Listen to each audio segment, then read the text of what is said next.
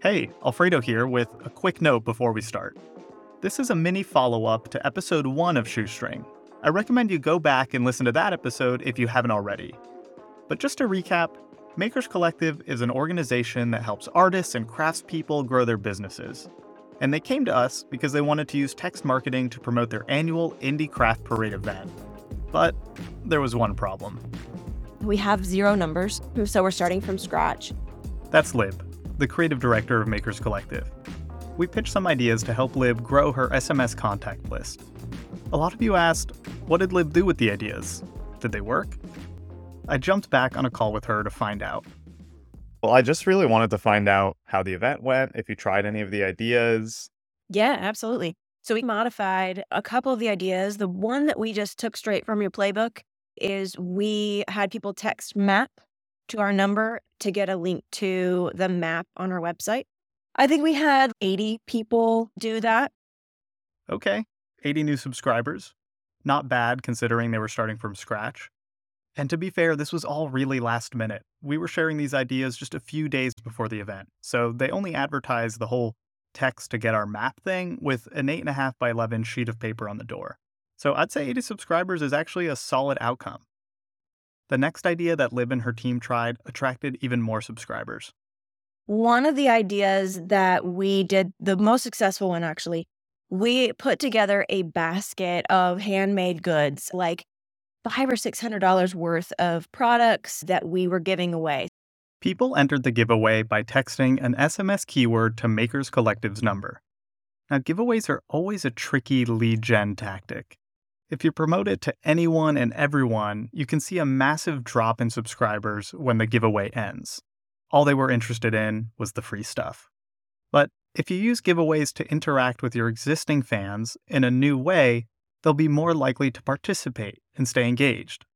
Lib and her team took this second approach by promoting the giveaway to only the people who were actually at the Indie Craft Parade. And it paid off. We had almost 250 people enter to win the gift basket. And then that's signing them up for our text messages. They can opt out at any point later. But the thought was if they're a fan of handmade and they're at our festival and they are compelled to want to win this basket, then they are probably also interested in other events that we're doing. Even though the Indie Craft Parade is over, Lib's not slowing down on SMS marketing. For starters, she's adapting Jake's suggestion of putting QR codes on printed materials to collect more subscribers. We also added a QR code to all of our holiday postcards that says for inside info, sign up for our SMS messages. I think if you are interested in what we're doing in the artist community, I feel like that will be compelling and it'll be fun to see if I'm right or not. Lib was already planning to send holiday postcards to Makers Collective supporters, so adding a QR code is an easy way to encourage people who are already fans to sign up for texts. In our initial conversation, Lib asked us, What should I send? we suggested that she think of texting not as just a promotional channel, but as a way of connecting with and rewarding people who support local artists. So, one way she's doing that is by giving subscribers exclusive access to their up and coming pop up market. We're in the thick of getting ready for our holiday events. We do a big pop up shop and we also do a couple mini markets along the way. So we are also trying to keep some of those campaign ideas going. We're going to send out a special invite to our SMS subscribers that they are invited to the soft opening, which is the night before the shop actually opens for everybody else. They get kind of like insider perks to see the shop.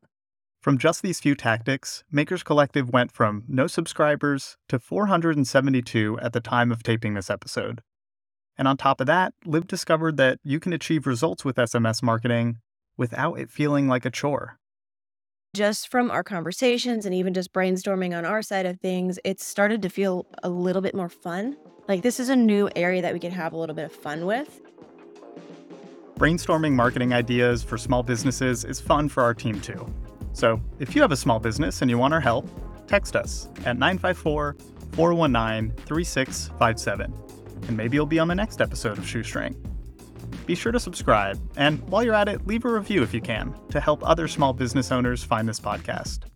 Shoestring is a show by Simple Texting. It's written and edited by Danny Henyon and me, Alfredo Salkeld. Simple Texting is part of Sinch, the customer communications cloud.